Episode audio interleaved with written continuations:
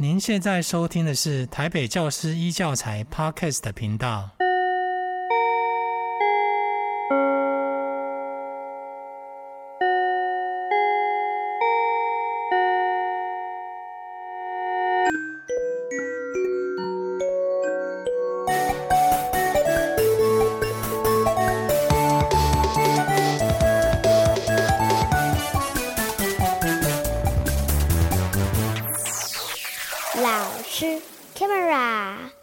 好，欢迎来到老师开麦拉的未来聊天室。我是主持人宋美美老师。最近有一个夯得不得了的话题，就是 Chat GPT。这个很可能很快就可以改写我们的未来的一个软体，一定要让关心未来的朋友有一些认识。所以，我们今天很特别的邀请到了李友专教授来到我们节目里。嗨，美美好，大家各位听众大家好。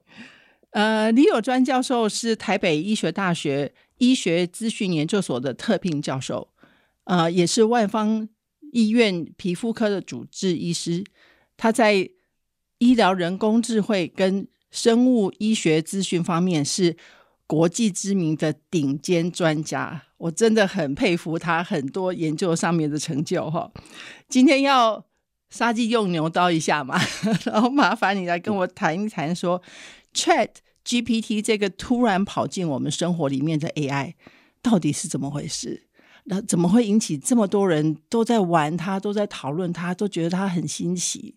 然后它可能对我们会有什么样的改变？好不好？好，好，谢谢梅梅。呃，这个其实现在已经变成大灾问了，嗯，因为呃。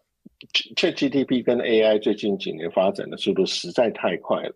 有人去呃分析，现在每五分钟就会出一篇新的 AI 的 paper，所以大家可以想想象这个知识累积的速度有多快。所以它的呃迭代更新跟我们以前对任何新的科技的的想象都不一样。嗯、那呃也有很多人提出说 ChatGPT。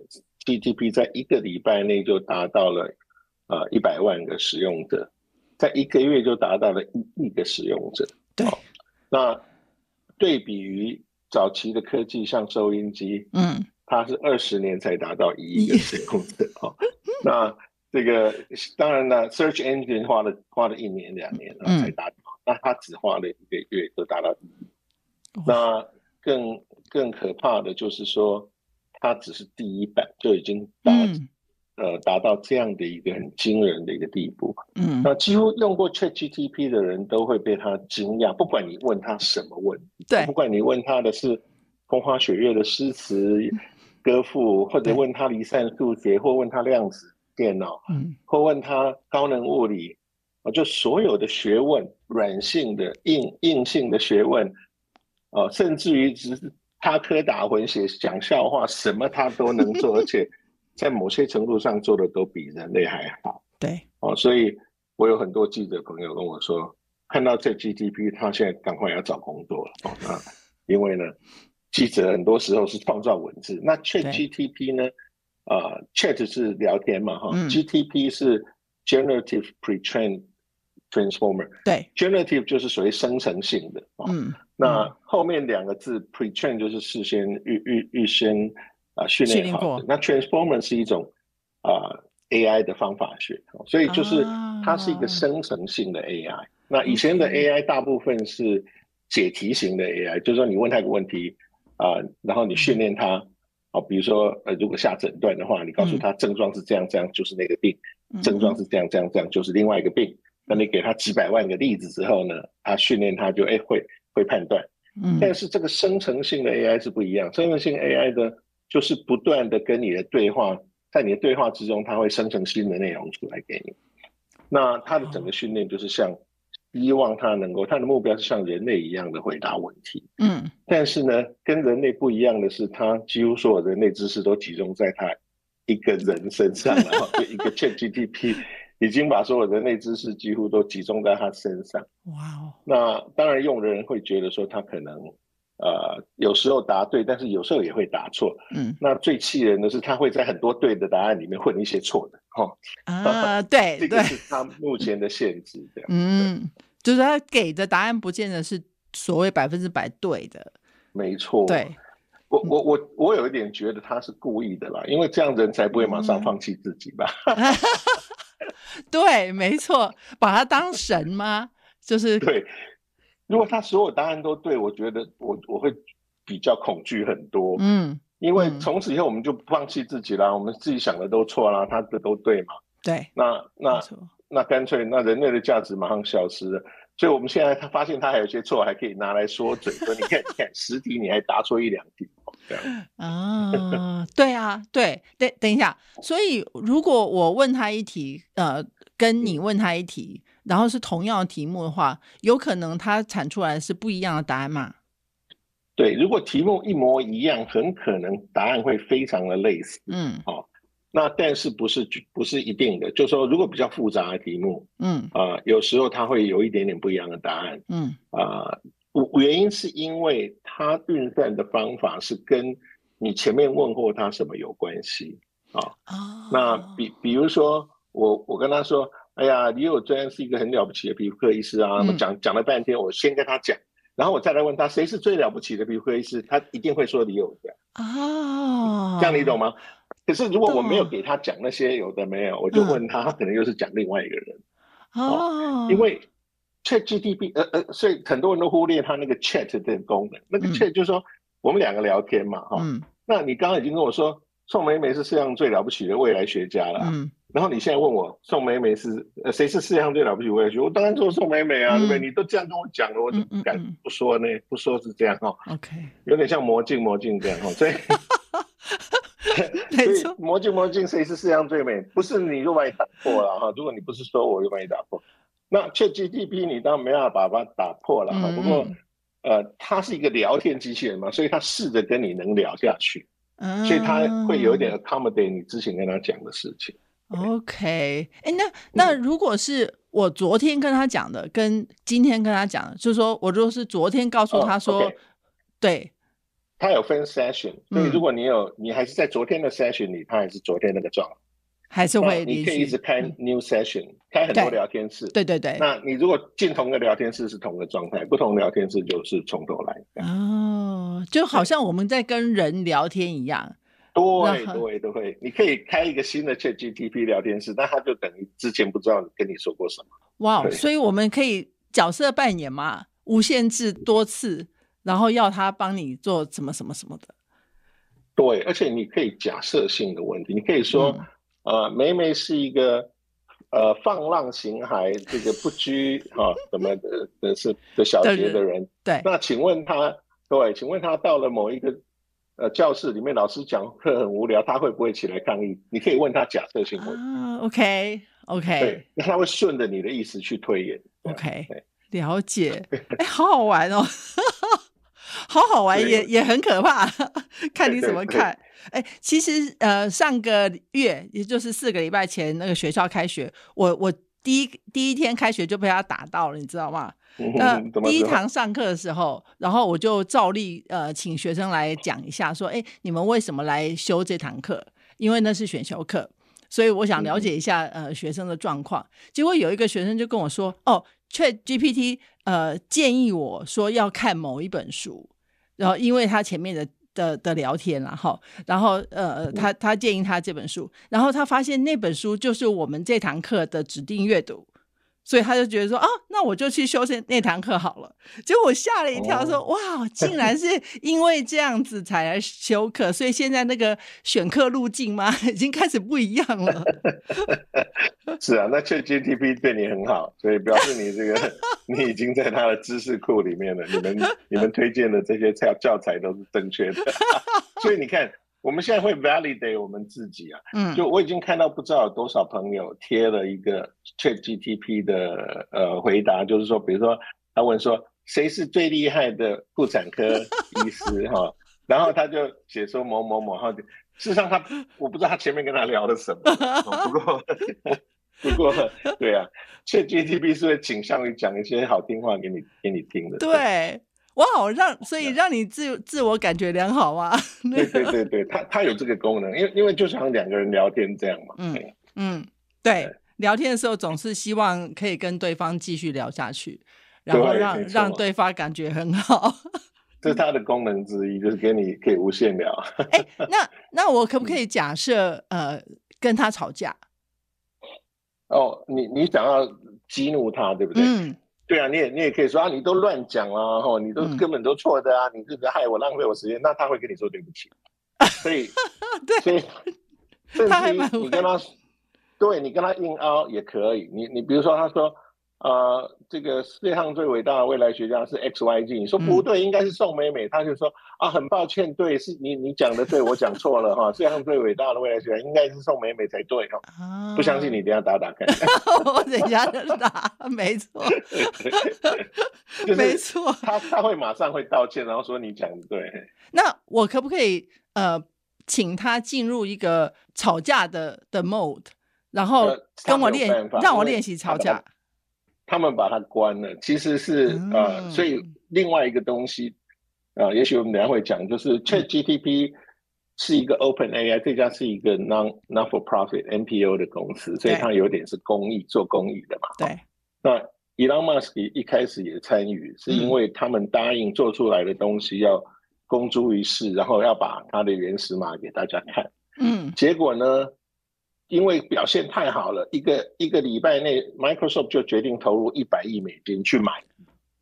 那好，那那 NPO 怎么买呢？它是一个 not for profit 的，对，所以他们 NPO 又 spin off 一个 PO，又 spin off 一家另外一家公司，盈利的，是 for profit 的。对对，Microsoft 就去买了那家公司的大的一半的股权，然后呢、嗯、，Microsoft 就变独家，可以在。一段期间内可以独家享用 ChatGPT，整合在它的 Search Engine 里面。哦，那对，那那个 Search Engine 叫做 Bing，B-I-N-G。对，Bing 本来是被 Google 打的抬不起头来的一个，我讲难听点，二流的 Search Engine。OK，那几乎没有人要用，大家都是用 Google。嗯，即使你 Windows 强迫你用 Bing，你还是很快把它改成 Google。对，那对，所以 Bing 真的很难用，可是。他把它整合了 ChatGPT 后，叫做 Bing Plus 啊加。那这个 Bing Plus 呢，里面就有 chatting 的功能，它是用 ChatGPT 的。结果呢，啊、呃，就发生过有人跟他吵架，然后这个呃前面几个版本，嗯、那个因为 Microsoft 急着推出，一推出股价马上上扬，Google 马上跌价。Okay, 那所以.所以他还没有把情绪部分弄掉呢，结果有人下去跟他。跟 Bing 聊天，聊到后来，Bing 就说：“哦，You are a bad user，哈，你不是一个好的使用者，哈，你你都是故意要挑我的毛病。”然后那使用者就说：“没有啊，我从头到尾都是很好心的告诉你你的错误而已啊。”他说：“啊，你是个坏使用者啊，我你知道我有办法对付你啊，哈，我会把你的姓名都公布在网络上，把你的隐私资料都公布出来，让你很难过。”哇！然后这个事就变大新闻了，就说：“哇，发疯的那个军话。”对。哦，那大家一定一定很害怕喽。所以，对对啊，所以很多人就说：“哇，那个原来这个 AI 会那么容易生气哦，而且是很有脾气。”嗯，而且他还有办法报复你哦。那嗯呃，结果结果 Microsoft 第二天就赶快把他的情绪都把它阉割掉了，所以就变没情绪。啊，OK OK，所以他现在就变成一个很和善的，可以陪你聊天的好小天使嘛，这样子。对，甚至于有人问他说：“哎、嗯，你你，我刚跟你讲的，你怎么都忘记了呢？”然后那个 Bing 就说：“对呢，我怎么我发现我没有办法记忆东西耶？”然后就很惊讶、很惊恐这样。真的？那时候还有情绪的时候，啊、他会很害怕他自己没有记忆的。哇哦，哇哦，OK。所以，所以情绪这件事，好，我我们等一下再再回到情绪这个来。对对我我们来也得来谈一下那个比较比较。呃，前面的一个东西就是，呃，人类怎么样走到现在这里来，就是跟人工智慧啊，okay、对，对，其实 AI，呃，这个方法其实这个名词是从一九五九年就有了，嗯，哦，你看五九年，啊、呃，那么那个六七八十年前哦，对对，那那时候连那是一一九五九年电脑才刚发明没多久，没错，电脑。前任是一九大概四九四八四九年，就是为了二次大战嗯发明，嗯、但是后来二次大战打完了才正式发明出来哈。了解。那所以打完了这个二次大战之后发明电脑，又过了一一点点时间，就有人谈说啊，电脑将来可以做 artificial intelligence。结果 AI 这个名词因为太引人遐想，所以那时候的。你一九五九年的记者就已经把 AI 写的可以飞天钻地啦，什么机器人什么都来哦。就我们现在的记者的想象跟那时候记者并没有差很多，就是 他那时候就想会这样，结果都没发生。哦，那都没发生的其中一个原因，就是因为当时电脑真的也很慢。嗯哦，那然后我们聚集的 data 也很少，而且收集资料非常的困难。嗯嗯嗯。啊。对，所以直到 Internet 发生之后，二两千年以后，Internet 大概是一九九五年开始办哈，嗯，然后两千年之后比较发达，那到了大概二零一零年的时候，那时候 Internet 上资料已经非常的多，嗯，所以有人就把它拿来做所谓的 Machine Learning 机器学习，嗯，啊，那是 AI 的方法学的一种啊，AI 很多种方法学，那机器学习以前是一个不太流行的方法学，因为资料很少，我们能够取得资料本来就很少，嗯，然后我们的机器运算也很慢。我举一个简单的例子，嗯、比如说你要训练 AI 去分辨一张狗的照片跟猫的照片，嗯，那你可能要给它非常几十万张的狗跟猫，然后呢训练过它才会啊、呃、分辨看得出来。但是呢，第一个你去哪里拿十几万张狗跟猫的嗯？嗯 嗯、那是要花很多的时间跟资源，对不对？对，所以。然后拿到机器里训练，以二零一零年的电脑又要训练好几好几好几，可能要花好几百天去训练，对，而且花很多运算资源。所以那时候以前的 machine learning 是不流行，嗯、可是到了一零年以后呢，机器越来越大，什么 NVIDIA 啦，然后做的 GPU，、嗯、这个机器越来越快，然后呃 data 越来越多，因为 internet 上累积很多 data，嗯嗯嗯，所以你要取得一百万张的狗猫，十万张狗猫。就就就是一 Google 就有了，对，所以跟以前的那个代价不一样。所以有了这个之后呢，有人 machine learning 就开始爆红，因为他觉得足够 data 放进去之后就变超级的准。嗯，以前呢觉得不太准，现在觉得超级准，甚至比人还要准。对，一只猫躲在箱子里，只露出一个小尾巴，哎，电脑就可以判断这是猫。对，那已经到了那种程度，那所以就有人。二零一六年发生了一件关键的事情嘛，哈，就是有一家公司叫 DeepMind，是一家小公司，那他做了一个 AlphaGo，就是 做下围棋的软体。对，其实很有趣的，就是说，在二零一五年的时候呢，Wired Wired 的这个 magazine 哈，这个是一个在电脑界非常 MIT 出的非常呃权威的，对，他就说。各种棋类，虽然西洋棋我们一九八九年就打败世界棋王，嗯，但是要打败这个啊、呃、这个围棋呢，嗯、至少还要再十年，嗯。啊，原因是因为围棋虽然规则非常简单，但是它的组合比西洋棋呢，啊、呃、多多的那个倍数呢是十的几百个零，哇哦。倍数，所以不是十倍，不是十亿倍，不是千亿倍，是没办法念的十的一百七十个零。嗯，对，所以，所以，呃，如果有比喻的话，如果西洋棋的组合是像地球上的原子那么多，嗯，那这个围棋的所有的可能的组合，就像宇宙中的所有原子那么多。哇哦，哇，对，所以，所以 Wire 的根据现在电脑的发展，认为在十年我们电脑才能够暴力的去算那种那么多的组合。嗯，结果这时候呢，嗯，对。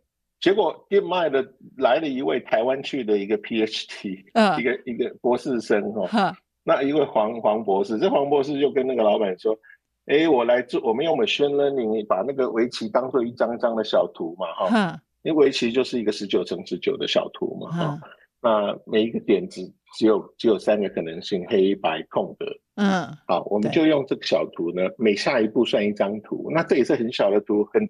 那下一下下完围棋就三百多张图而已嘛，嗯、一盘围棋就三百多张，很小很小的图。嗯，我们能不能用 machine learning 来来玩围棋？哈，那那这位老板呢？嗯，DeepMind 的老板呢？要是我，可能就跟他说：“哎、欸，你都没有读 Wire 吗？Wire 跟你说要再十年呢，哈。那老板说：妈，你就去弄嘛，哈。对，没错。可是他，老板就叫他去弄，他就真的去弄一弄。结果，呃，当然这个故事很长，不过简短的说，就是二零一六年他到韩国去，嗯，呃，正式打败了这个世界第二名的李手，叫做李李世石，对，李 C 豆，对。那这位李 C 豆呢？他虽然是世界第二名，但是他的创意下棋法是世界最有名的，大家都认为他能下最大的创意棋。可是碰到 AlphaGo，他非常 depressed，他觉得不管他怎么创，AlphaGo 都可以帮他打。嗯，好，那最后赢了他。对。那第二年又跟柯洁，世界第一名的中国棋手叫柯洁，嗯，下也是直落三三盘就就就就赢了，柯洁都输了。对。所以那时候我们就觉得说。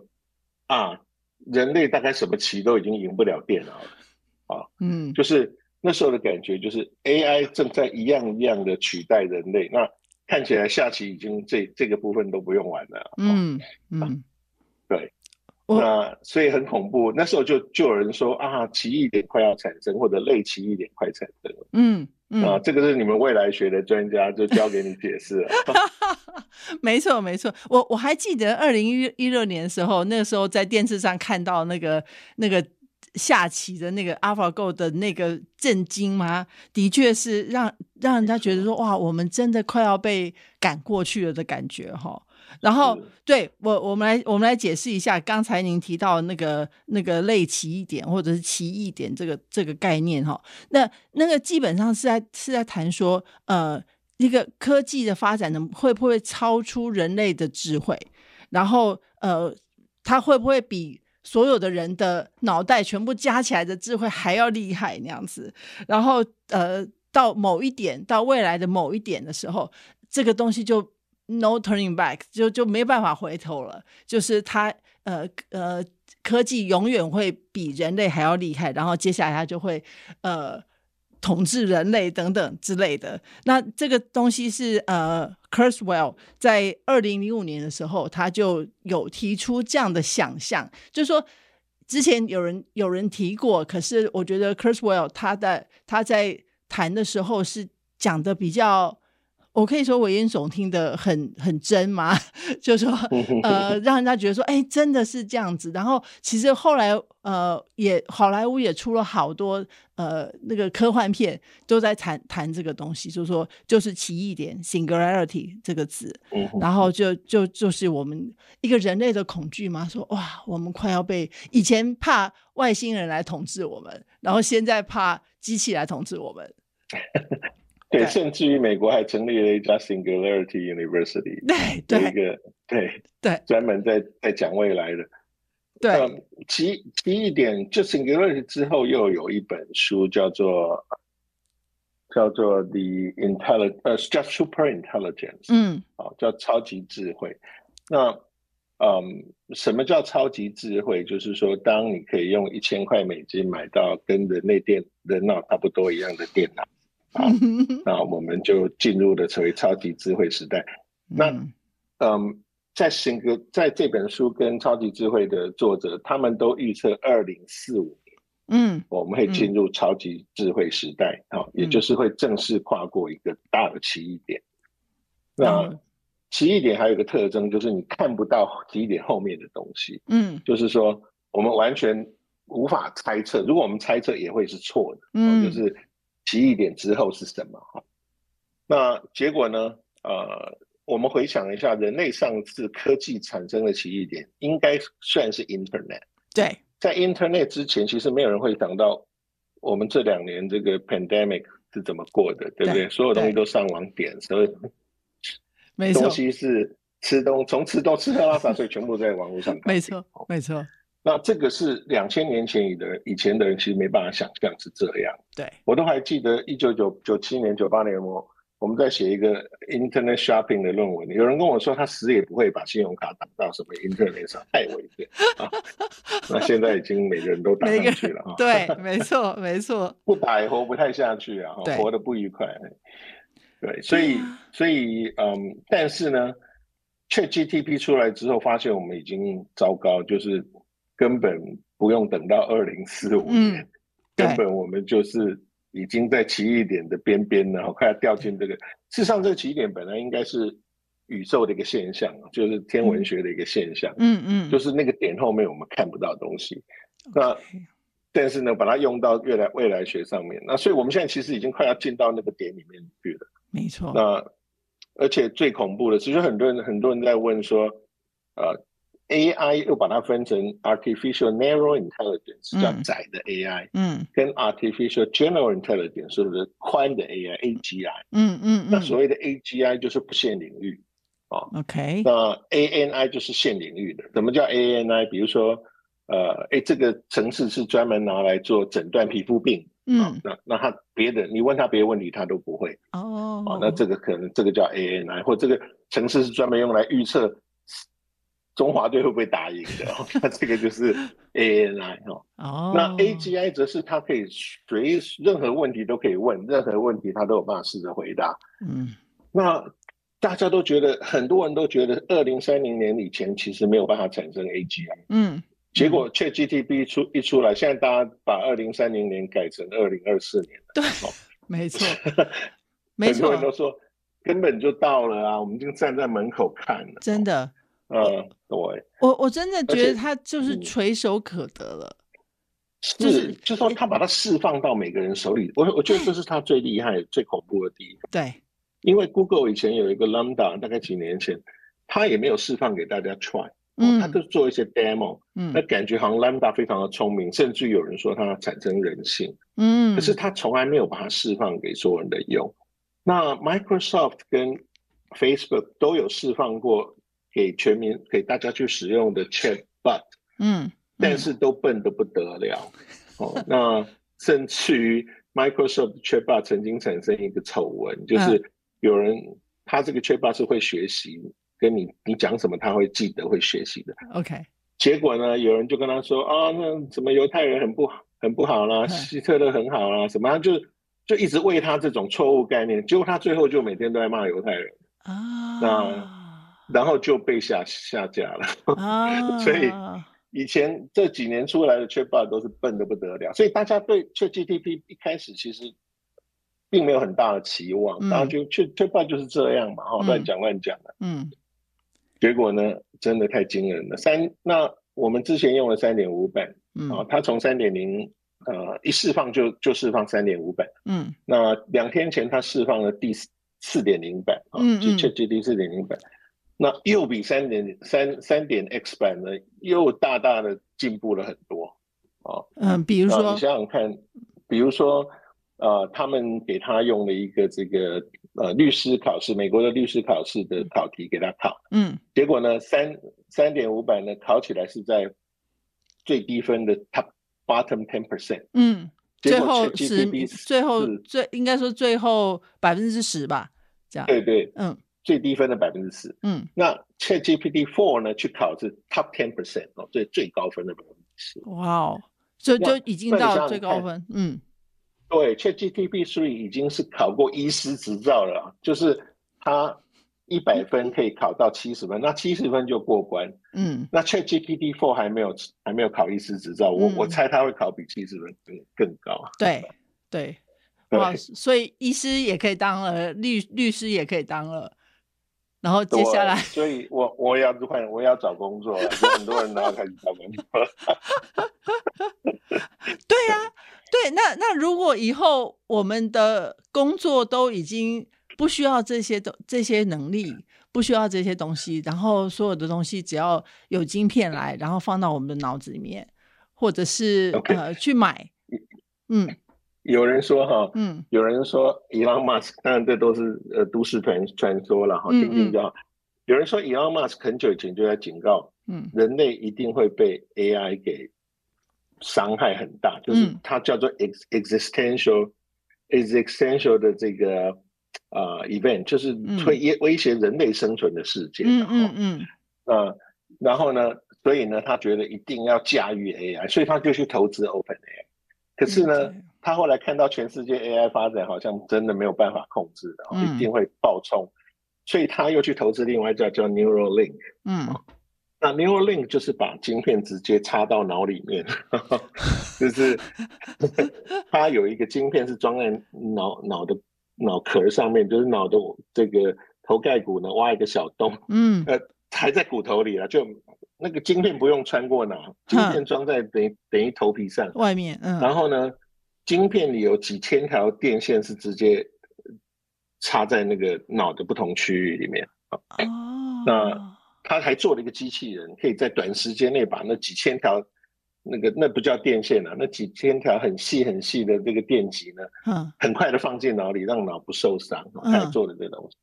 哇！那所以有人就说，既然打不过 AI，就加入 AI 好了哦，就把 AI 加在人身上好了哦。因为我们知道，如果 AI 跟人是分成两个两两派的话，两边大概人很快就被 AI 给那个了。对 对。对 所以它就是有这个晶片的问题。那这个晶片现在已经，它已经装到猴子，猴子已经可以用那个晶片，呃，学会打电动玩具。哇、wow. 对，很很恐怖。它可以用想的就打电动玩具，就是就是他，我我我可以稍微描述一下，他是猴子拿拿着摇杆打电动，跟人一样嘛，哈。那我现在先讲那个乒乓球最容易的一个球东。然后你把它用杆子挡住，它会弹回去嘛？嗯嗯嗯。那对他这样玩的，他在玩的过程中，他们这几千条的这个电极就把他的脑波全部记下来，然后、里面的电电电电位变化把它全部记下来。然后呢，他就把那个遥控器把它剪断。嗯。遥控器猴子还是拿着遥控器在那摇，但是遥控器事实上已经没有跟电脑相连，嗯、纯粹用脑波去跟电脑相连。嗯。但是他还是可以打电动，还是继续打。然后还打得正确，那对杆子还是会照那个照那个原来他想象的这样动。哇、wow. 所以他已经做到把那个摇杆剪断了，所以这事实上猴子可以完全手放下来，就看着荧幕然后打电动。哇. 所以我就常常突然想到一件事：我们读书从小读到大，嗯，那我们这个是一个跟教师有关的 podcast，对不对？对。那教师就是教大家读书，那从小读书读到大。我们常会觉得，为什么我不能一口气把这几百页都读一读，然后明天考试都不会忘记？嗯嗯。呃，但是事实就是，读到第三页，第一页已经忘了；读到第四页，就前面全部忘光光。对。读到一百页已经天亮了，那就九十九页全部忘光。对啊，所以那如果人加了晶片以后，如果能够不想忘的东西永远不要忘，嗯，那这样还要读书吗？嗯，哦、就是。为什么没有那个哆啦 A 梦有一种面包啊？你把那个课本印一印，然后把面包吃下去，课本就会内容就会深植在脑中。对呀、啊，我老是我每每次考试前都好想买那种面包。哎，可是买了那个面包，你还要看它有没有有效期限，对不对？对，而且可能要吃超多面包，好几百个面包进去会很饱。哎、欸，如果如果说好，就您刚刚才谈到的东西的话，所以那个未来已经有可能发生，我们已经可以看到它也也快要成熟了。某某种程度来说，那如果说对，就是不远了，不是非常远了，对呀、啊。对，那那如果说呃，我我们可以想象它，比如说十年或十五年里里面就可以变得很成熟的话，那接下来的确您刚刚问的那个很重要问题，我们。还要读书做什么？或者说我们求学要做什么？对啊，所以所以就是第一个记忆呢被晶片取代的，嗯，思考被 AI 取代了，嗯，哦，所以我们再也不用记东西，嗯，我们再也不用想东西，嗯，我只要一个晶片粘在我头皮上，啊，当然会有小小的那个电极跑到我脑里面，哈，没关系，嗯，我去买了一个晶片啊，十万块美金也没关系，给它插在脑上。嗯再来我就不用读，不用不用想啊，任何事情一来，我就眼睛一眨就迎刃而解。任何问题，我今天要买什么股票，眼睛眨两下，我就知道说最近三个月涨最多、跌最多的是哪几个股票，嗯、然后我再眨一下就下单了。嗯嗯、哦。然后那天工作做完了，我就可以不知道干嘛了，就到海边喝。去海边，对对对。海边 果汁。对。就是。就是变成对啊，所以这个就是我们的角色，就是完全会改变，对。所以在那个未来里面，我们我们如果不需要再花极大的时间，尤其是童年、童年或青少年的时间去做所谓的求学，或者是呃死读书，好，应应该这样讲的的这个工作的话，那接下来我们那那些时间要释放去做什么？是啊，是啊。不过当然，我们现在都在讲奇异点以后的事情了。对，那那 by definition，我们现在想的大概都是错的了哈。不过。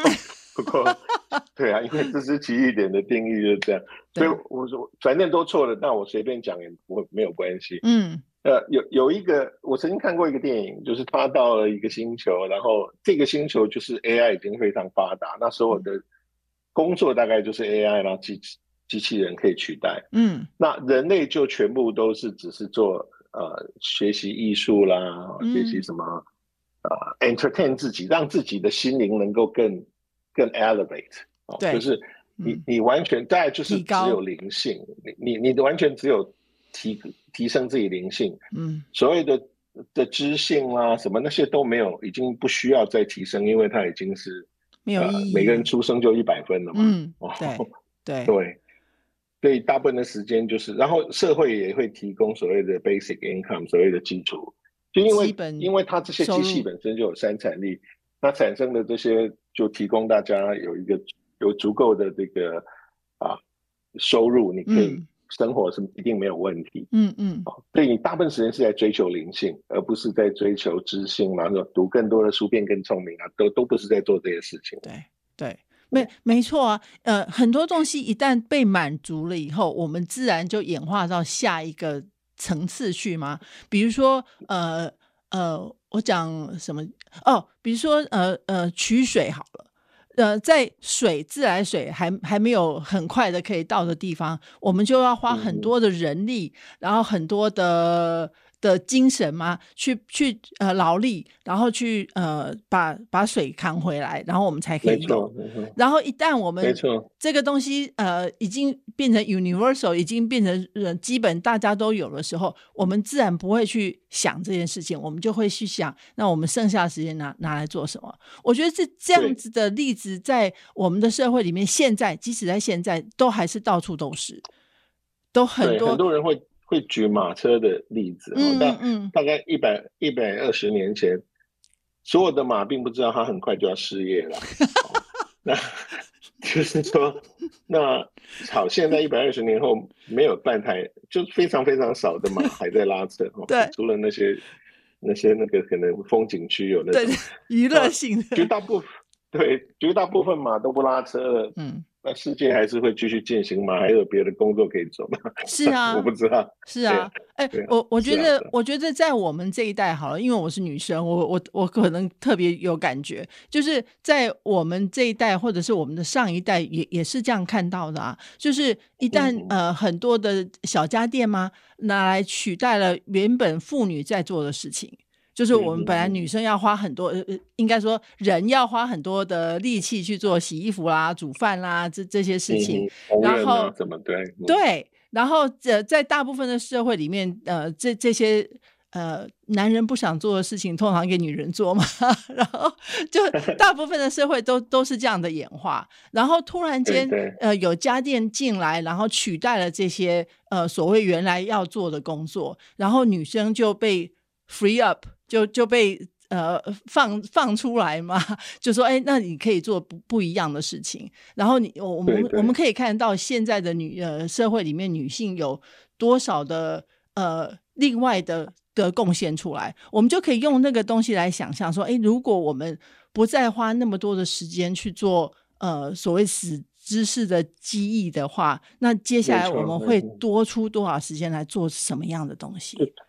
我我觉得这是很好的一个 perspective。嗯，你你想想看哈，我们把我们的下一代，嗯啊，从、呃、他大概三三岁到六岁就送进学校，对，然后一天八到十十二小时，对，读书补习考试考这个那个，然后一直到二二十二十呃十九岁十八岁进大学，二十二岁才从这个少年监狱里放出来，这是一个学习的。强制学习的少年监狱，对，总共我们要把他青春最愉快的那个十八、十十十五六年呢，关在这个强制学习的少年监狱里面，只为了说啊，你这样才有好的将来啦，对啦，等等等。嗯，好，那我们现在假使根本可以跳过这十十五六年的知识这个读书的监狱，嗯。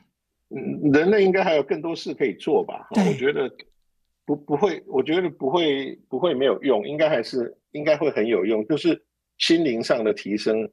那我们现在大部分人都说啊，我我心灵提升什么？我连没没饭吃啊，没工作做就没饭吃了嘛。嗯嗯，所以我们其实人类这种生物，呃，我们还是活在一个很低等的状况，嗯、就是说我们把小孩出生没多久开始会讲话，我们就给他关进那个学习监狱里面，嗯，然后关了十八、十七八年，甚至有的还读研究所又再关七年哈。对，呃，读硕士读博士，关了二三十年的的学习监狱。出来之后，真的有学很多东西，真的很很棒，好棒棒吗？但有些人真的好棒棒，对。但是，那也有些根本学学非所用，那那这十几年的监狱都白做了。对，没错。所以其实我们现在这种集中式把大家都放到同一个学习的这种框架中，这个其实是最近一两百年的事啊。对，人类几千年来都没有这样，就是最近这一两百年才这么干的。工业革命以后，呃、工业化以后，对对，没错。啊，也有人说啊，这个事实上是在教育劳工用的哈，那这个我们去 argue 这一点，对，这个太复杂。对，但是把所有人都放同一个框架，然后全部，你想想看，朝九晚五坐在教室里面听听着老师千篇一律这样讲，当然老师也有讲的很好，但也有老师讲的没那么好的。对，那那你还是得忍耐啊，你能够举手说老师你讲太烂了，下一个嘛，对不对？也不行啊。没错。哦，没错，那老师也很辛苦啊，每天对对 你们这些人，每个人问题一大堆啊，哈，对，所以到底这种这种学习监狱到底还要对不对？应该应该持续是是好的吗？我不知道了，我我大家可以，当然我讲这个是比较比较是开玩笑了哈，但但是呢，大家可以一起来思考，这未来真的还需要这样？这个才是一两百年的发明嘛，那接下去一两百年，我们真的还要这样做吗？对。是，呃，那个，我觉得 ChatGPT 它某种程度就快要把那个监狱里面的门吗打开了？没错，没错，因为我们我们很多，我我这几天呃这几个礼拜去呃做了一些评审啊，或者是呃比赛的那个那个研讨的时候，大家都在谈同一个问题，就是说我们现在要怎么。呃，防止人家是用 ChatGPT 呃生出来的那个文案，或者是呃内容。防止呢？如果他比你原来写的好，你防止他做什么？不是我我的意思，对对我的意思就是说，他们的呃规则原来就是用呃用的是没有 GPT 的时候的规则，然后现在要面临对对对面临它的来临的时候，他就必须要改那个规则，这样。对。像像我听到一个新闻，说是香港理工大学说禁止 ChatGPT，对对对，这很像，哎，水管发明以后禁止用水管，要一定要去井里打了水才能喝，水管流出来水的不准喝，哦，那个只能冲马桶。你要喝水，对不起，你去井里就打来喝。对，这很这个很不合理啊！那一样是水，你何必管它怎么来的嘞？没错，没错。哎，而且重点应该是说，你能不能？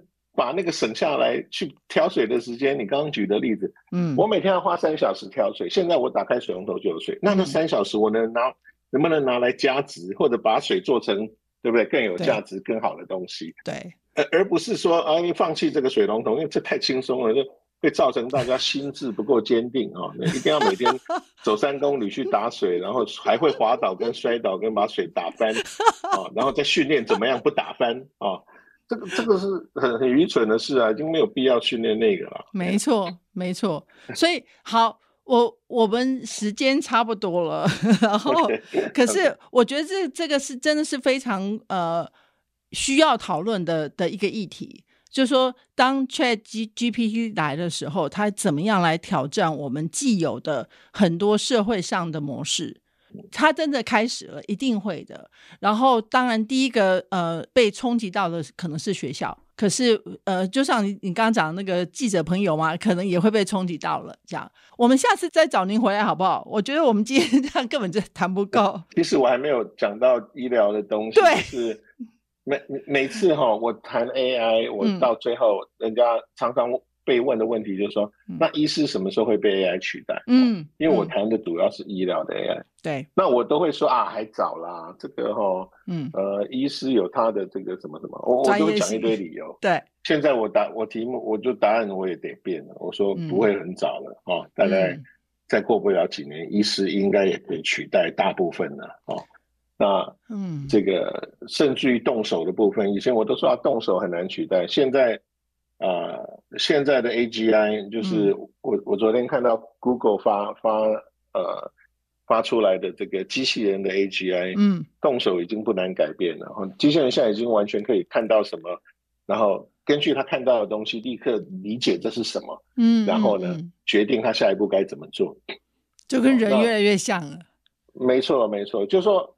那其实，换句话就反反过来讲，如果有一天我们并不需要再训练外科医师，嗯、我只要把机器人弄得很精准，就可以帮我开刀，嗯、这有什么不好？嗯嗯嗯，这这没什么不好啊。没错，哦、就是说，当然现在还在当外科 R1 的人可能觉得不太好，可是其他的人对大部分社会并没有什么不好。对而且那些人都很聪明，去做别的事应该也可以啊。嗯，哦、所以嗯。